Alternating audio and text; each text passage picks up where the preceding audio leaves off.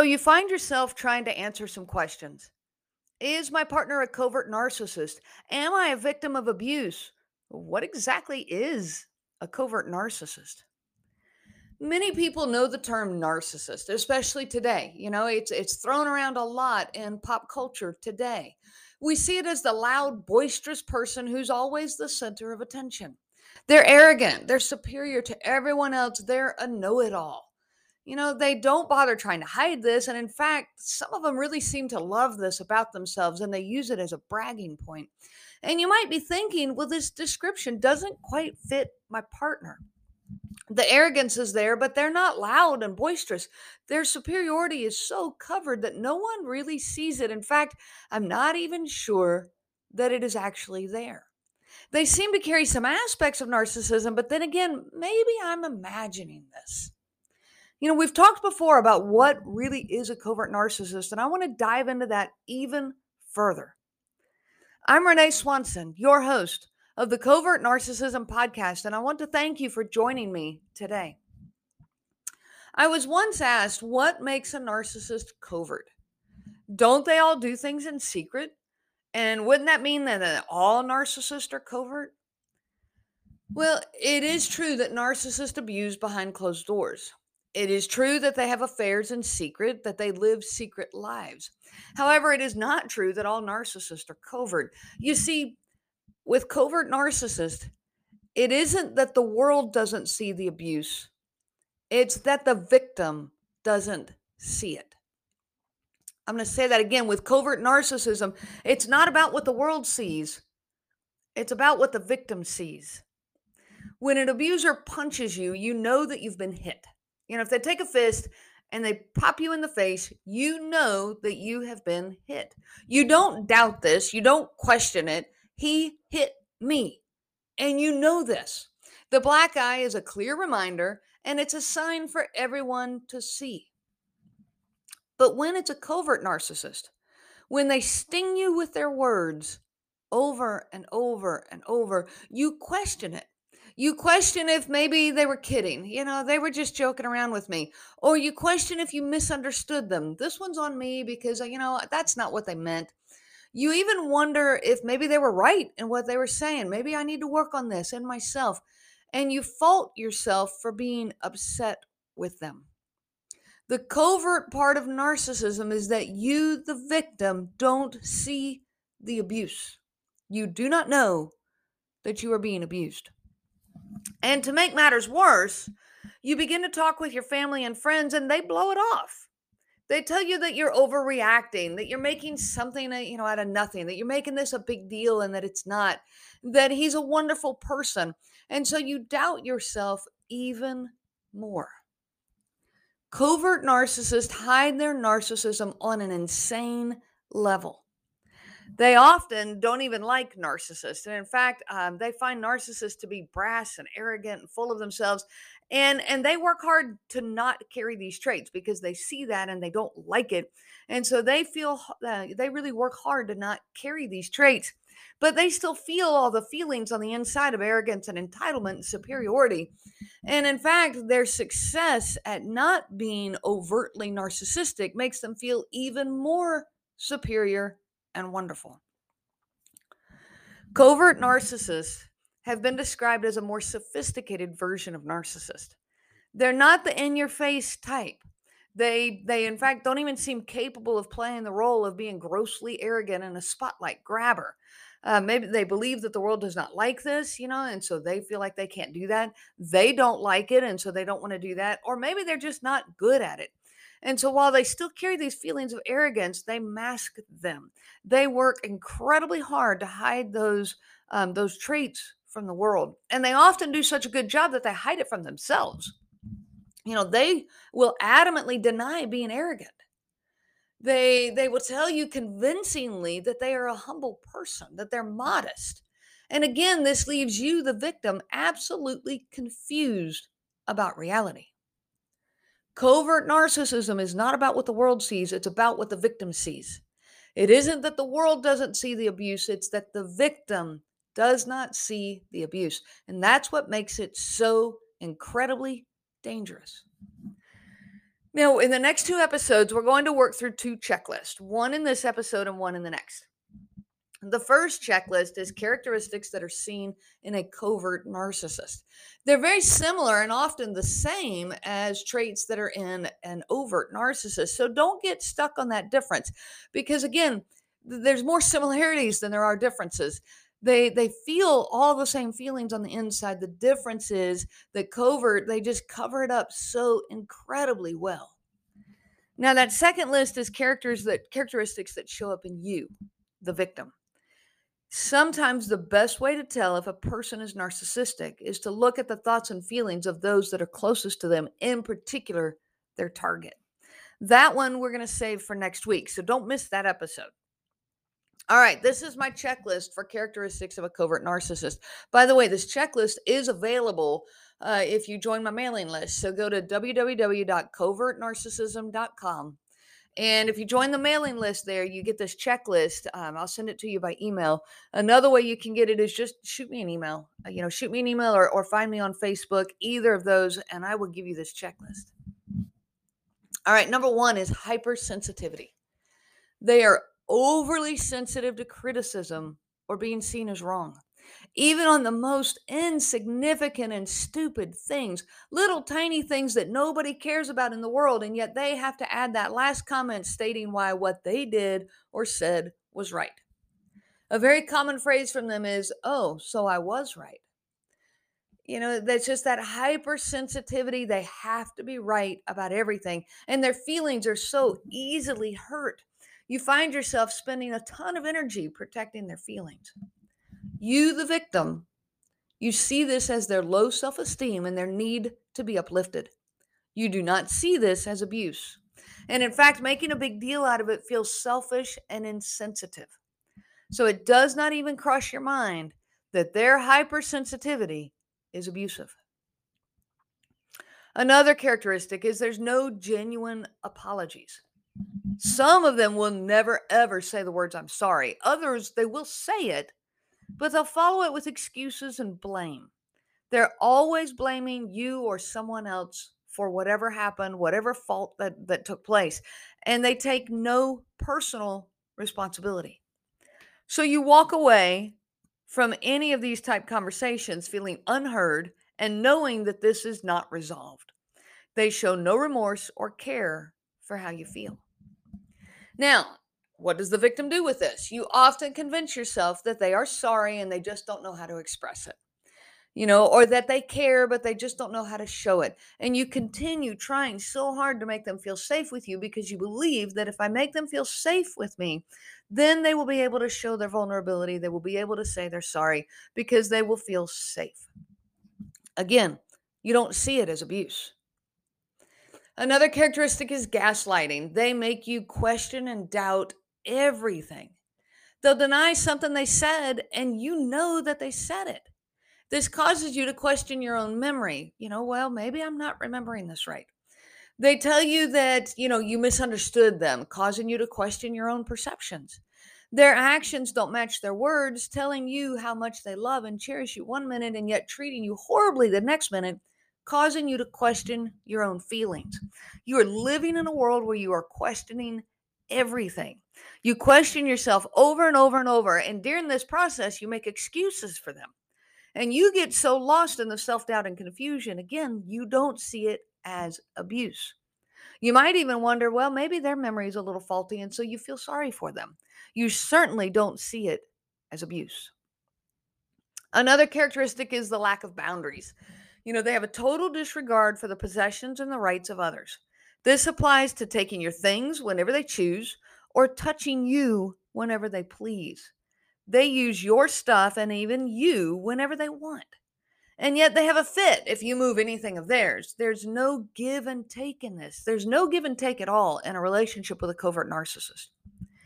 And so, you know, if if you question this or you bring things up about this, you feel like you're making a big deal out of nothing you feel like you're being petty about this or even that you maybe you just need to get better at communicating your own needs and so you take that responsibility on yourself that this is all your fault for not being more clear again you as the victim do not see this as abusive Another characteristic is jealousy.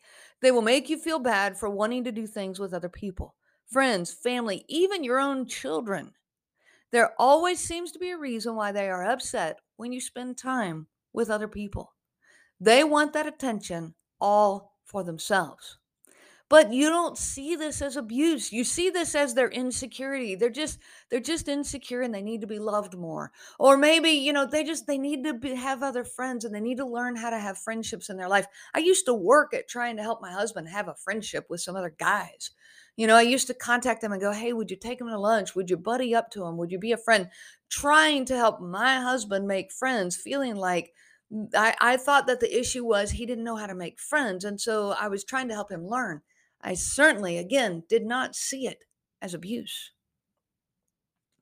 How about circular conversations or circular talk? The conversations with them loop and loop and loop. There is no ending in sight, no point of reconciliation. Say that again no point of reconciliation and no closure. Everything you say can and does get used against you. It gets thrown back in your face over and over. You start the conversation by explaining that what they did really hurt you, and you end up at the end defending yourself and apologizing. You walk away feeling like you're the bad person. Any words or actions that they can misinterpret, they do. Well, this just leaves a victim in total confusion about what's going on. You think you're making progress. This was my fault. I, uh, my my error in my world with my husband. I thought we were making progress. You know, we're sitting down, we're having conversations, we're working through stuff, and we're making progress. And I'd be in a conversation feeling like, okay, we're going in a good direction now. And wham, all of a sudden, I'm right back in the thick of it. All of a sudden, he has flipped it right back around. And now we're, what happened to the progress we were making? We were doing good. How did we get back here? You know, are things getting better or are they not? I actually I have no idea. So, uh, being the optimist that I am, being the person who desired peace as much as I did, I would say, you know, hey, we're we're working through this. We're making progress. I'm going to believe we are making progress. Calling it abuse did not even cross my mind. I just thought we were working through learning how to communicate. Now, another characteristic is the silent treatment. Now, the silent treatment comes in various shapes and sizes. It can be barely acknowledging your existence for days, weeks, or months at a time. This is not how it was used in my household. How it was used in my situation were these very intense moments of silence held intentionally, making me feel like a prisoner in my own home. These were things like not answering you in the normal flow of a conversation, making you feel uneasy or unsure. He would hold this moment of silence, you know, where he was pondering what great words he was going to say. And it would just, it would disrupt this normal flow of conversation. And, and in fact, we never had a normal flow of conversation. It can also be ignoring your request, you know, purposefully not answering you, leaving you guessing, okay, did he hear me or did he not hear me? And yet, when you ask a second time, he lashed out, stating firmly that I heard you the first time. Okay, but this just shows that the silence was purposeful and manipulative. Now, did I see it that way? No. I convinced myself that he just needed time to think about what he was going to say. And that, that there's nothing wrong with that, that it's okay for him to have that time to think about the words he wanted to say. You know, it must take him more effort in his mind to to make, you know, sense out of what he wanted to say. And making a big deal out of that, that felt mean and insensitive. You know, what was I going to say? Well, why don't you answer me? Okay. I, I guess I did say that some. And he says, Well, I was thinking about what I wanted to say. Can't I do that? Well, now to say, well, can't you think faster? That that feels mean you know, and it feels like something I would not say. So, so okay, yes, you can have time to think about what you're going to say. So, uh, this was my fault for making a big deal out of nothing, and the whole thing would feel trivial and petty. And it certainly didn't seem abusive. It was just, but but it's a no-win situation. It was clear that the silence was purposeful and manipulative, but I did not see it that way for many, many years. How about the feeling of entitlement? The rules of life simply do not apply to them. They are extremely hypocritical. They walk away whenever they choose, do whatever they want, and fire back at you if they're called out on it. But yet, don't you treat them that way. Don't walk out on them. Don't do whatever you want. They are so hypocritical in this. They carry this huge feeling of superiority. You know, their attitude is I'm special. No one understands me. I'm ahead of my time. Others just can't keep up, and I'll do whatever I please. Thus, they are constantly dissatisfied with life and with others because they feel like no one can ever keep up with them. And and something seems to always be wrong or could have always been better. Everyone else, it's like their attitude is everyone else is here to make them feel special and accepted. But because this is not possible, it's not possible to make them actually feel good. So then they feel that they're surrounded by a bunch of failures. You know, this is that feeling of entitlement. I'm entitled to special treatment, but no one around me seems capable of either realizing that or capable of providing that special treatment. And so, again, you're sure that this is just because of their insecurity and their low self esteem. This is from, you know, their background and it's overcompensation for them trying to just feel secure about who they are. And so you just need to help boost him up more. You need to help him to feel more secure in who he is so that he doesn't treat other people this way. Again, you don't see it as abuse. How about uh, them being emotionally challenged? They are emotionally unavailable, extremely locked up with a giant wall around their heart. They are emotionally blind with no ability to see the emotional needs of another person. They are so emotionally needy, wanting everyone else to make them feel better about themselves, which I've already said is not possible. They are unable to genuinely connect with other people, and your explanations of emotional pain just don't make sense to them. They are emotionally challenged. So, so what do you do as the victim? You're convinced that deep inside he is a warm and genuine person. I was convinced that if I could just find the right way to say it to my husband, to help him to understand, to help him to see, that then the compassion would come through because I was convinced it was there. I was convinced that he cared. I was convinced that he loved us. I was convinced. And I just had to find a way through that thick wall that he had built. And so I kept on trying. I was convinced that I could love it out of him. So, seeing it as abuse? No way.